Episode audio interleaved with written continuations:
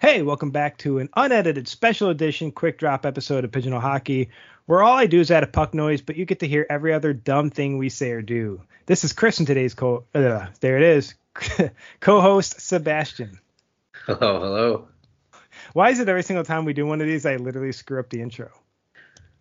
It must be the uh, must be all that cheap wine you can buy over there. It, yeah, actually, the European wine here is extremely cheap. Uh, but we also want to thank, uh, or I also want to introduce our special guest, the director of scouting for the N H L's Robertson Cup national champion, New Jersey Titans, Gary Biggs. What's going on, gentlemen?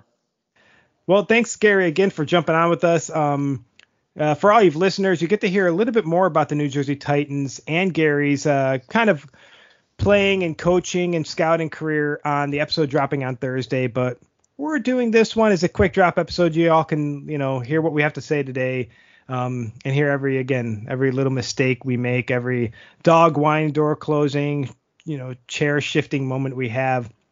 But uh, Gary, Sebastian, and I just want to jump on here and, you know, just talk about life and a little bit of the N H L playoffs, man. Anybody been keeping up? Well, I, I think from what we, we've learned from Gary, I'm sure he's been keeping up with the, the Red Hot Rangers. yeah yeah I mean we they, they they blew it yesterday, so um I thought we we were about to stomp on their throats there. And then all of a sudden Tampa just comes back and does what Tampa does best, right? Yeah yeah I'm uh I'm not ruling out the Rangers just yet. I did pick them to win the Stanley Cup at the beginning of this whole thing, um but they are facing the back-to-back Stanley Cup champions. You can never count them out, and they've proven that. But, uh, you know, Igor has been playing out of his mind, and uh, I agree with the um, this year's chance because he has been better this year. Yeah, I mean, top to bottom, he's probably the best goaltender in the league right now. You know, I, I yeah. think the, the Tampa Bay guy has something to say about that, but uh, we probably won't we won't mention his name until he loses. So, yeah, we got we got to keep that out of the the podcast because I have this. I have this curse, and I'm sure you listeners have, have picked up on that. But, um, you know, during the U S P H L playoffs, I chose against the Rockets Hockey Club every possible round, and they won it all. And during the N A H L Robertson Cup run, I chose against New Jersey Titans every round, and Gary Biggs and his New Jersey Titans won it all. Yeah, we appreciate the support. It's like the reverse support. You know he's supporting you, but he's picking the other team just to, you know, get the bump. Yeah, I think it was a couple of weeks ago before the Robbie Cubs playoffs started, and, and you guys told us that New Mexico was going to sweep us, and I was like, all right. Yeah, that actually, one in the locker room. I, I now, chuckled when I heard it. Well, now I did. I did pick New Mexico to win, but I picked a three-game series. However, it was our special guest, Jared Becker, Austin Bruins, buddy. I know you're listening. Um, who did pick the sweep, but uh, but yeah, I mean that's motivation. That's motivation right there. Yeah. Um, uh, the Austin Bruins guy has got it's got a thing for the Central teams. I get it. Well, you've got to support your division. I know you got what uh, everyone talks about the Dirty South, first of all. Um, but then you've got the, the Central Division, the East, and the uh, what are they called up there? The Midwest or something. But they got like Alaska. Yeah. Um, yeah. Uh, there. I think it's like Anchorage, Bismarck, you know, like it, it's crazy because like like we being out East, like you just play your East Coast division, you know, same thing in the yeah. South. Like so you don't really pay too much attention to what's going on in the other divisions. Um, you kind of just, you want to stay present, right? You want to yeah. stay, you want to stay focused. Like I, it doesn't matter to me if Lone Star wins the weekend, you know, we're not going to see him until the Robbie Cup. So see yeah. you later, you know? So yeah, yeah it, it, it's interesting to stay focused in that realm. Now do you guys, uh, but you also still do the showcase series where you might be lucky or unlucky to see some of these teams uh, throughout the year and maybe one or two showcase series. Yeah. Yeah, I mean the showcase, Blaine, every year it's it's unreal for the guys. You know, like they they get all the tons of college exposure. I think every Division I school is represented. Um, head coach, assistant coaches, everybody's there. It's the center of the hockey universe, and I think for for most programs, it's it's so early in the year, so you can't really judge what you do at the showcase to kind of justify what the rest of the season is going to be like. But you you figure out quickly who you are as a team. You know, where you have to make the changes, where your strengths, your weaknesses, all that. Um, that's what that showcase is good for. And then obviously later in the year, it's the top prospects tournament um, where the best players in the league meet up. So other than that Blaine showcase and top prospects where you, you it's kind of like the all-star game, um, you don't really see anybody from outside the division. Yeah. And so like when it comes to like the Eastern Division, you guys got, you know, a lot of really strong competition out in the East. Um, who's really for the Titans been kind of your Achilles heel of a, of a team when you have to face them? Yeah, I mean, like you, you look naturally, you see the Johnstown rivalry we have with them. Like Mike Letizia does a great job out there, and they're well coached, and they've been giving us fits for the last five, six years. Um, obviously, Northeast, they they hate our guts and they play us hard every single night. Um, same thing with the Nordiques, Maryland. Like it's like like I mentioned to you earlier, it's it's. It's a weird division because everybody's so close and we're all recruiting the same area, you know, so all these kids know each other. So um, if you're going to win the East, you, you're going to be a good hockey team.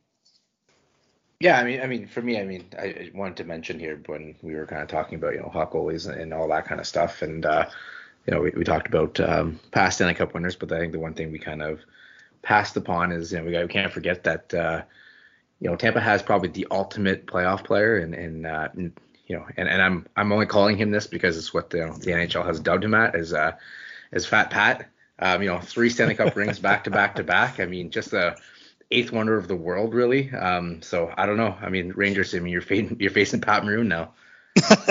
Yeah, well, we'll see what happens. you, I mean, you can't you can't deny his his success, right? And like he, you win with guys like him, but uh, they're looking a little old. You know, they they, they played a lot of hockey. So I, that's that's the one thing honestly for me is I, I you can kind of start to see the wheels falling off and you have those guys. I mean, you bring a guy like Perry, which obviously brings a ton to your team, but you're also bringing in you know, a, a pretty a guy who's pretty up there in his age and, and games played. Um, you know, and I'm sure the body doesn't take too much to start falling apart. And I'm sure once you know once and, and I'm, I'm honest, I, I do think the Rangers are going to win it, um, at least this series. And I think once they beat them, you're going to hear you know. Stamkos has this, and Kucherov has this, and Perry has this, and I think it's just it's just going to come down to just wear and tear on their bodies and uh, not really having any time to recover at all in the last you know two years. Yeah, because they did the the COVID year. They they played throughout the late summer, fall, and then they they repeated. Like it, it's it's a lot of it's a lot of hockey, right? Like even for us in the N A, right? Like we just finished and. Training camp, we already have our training camp pretty much planned out. Like it, and it's two months away. It's a lot of hockey. Yeah. Yeah, no, I, I feel like there. We just had our draft, and um, you know, our, our for the U eighteens, which I, you know, I, I just took over this summer. Their season just ended. They went to their draft, and now we're into kind of a spring league. It's just more conditioning, just kind of get the guys, and kind of a good opportunity for everyone to see, you know, the prospects that got drafted into the league. And it's, uh, I can kind of see with some of the guys already where they're telling us, you know, well, I'm, I'm starting to get tired. I'm like, no, I get that. I mean, it's been a long season, and then you hop right back into a spring and. Um, you know, and these guys are, you know, fifteen to eighteen. So I can't imagine what happens when you're, you know, pushing forty and, and you're going through that with that and, you know, with that grind every day. Yeah. Okay. Well, so you're saying uh, Smith isn't going to be able to carry Edmonton all the way? uh, He's an old man. I, I can't believe he's still playing. I, I can't believe they're still playing him. Let's just say that. Yeah. Every time I look on the highlights, I'm like, what did Smith do today? Like, let's just see it. That's how I catch hockey highlights over here, too, because I can't watch anything live because it's, you know, I'm in Copenhagen. So everything's just games start when I'm sleeping. And so I wake up in the morning, I make my coffee and turn on YouTube and, and, and you know, watch eight minutes of how the game went down. And sometimes I'm like, I cannot believe he made those saves and they went three nothing. And other times I'm like, what was he doing? You know, like where, where was his headspace at? And I think that's kind of been the first couple games is uh, Colorado. First of all, is I know everyone's been saying it the whole time, but I have about as much faith in the Avalanche as I do the Maple Leafs after all these years. And the Maple Leafs, you know, just give up.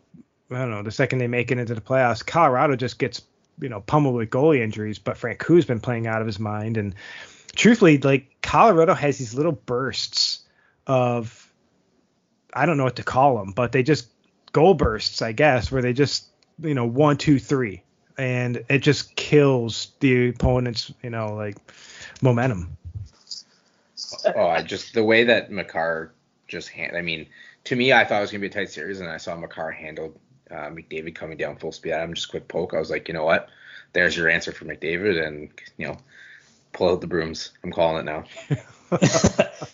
Yeah, they're they're unbelievable in transition. Like, they're such a good yeah. – they skate so well. Like, and, you know, it's like when they when they play D, it, like, it's like they they want to go, right? Like, so they, they want to win games eight six. So, um, obviously, clearly, Edmonton tried to win the game eight six, but it didn't work out. So, yeah, I, there's just no answer.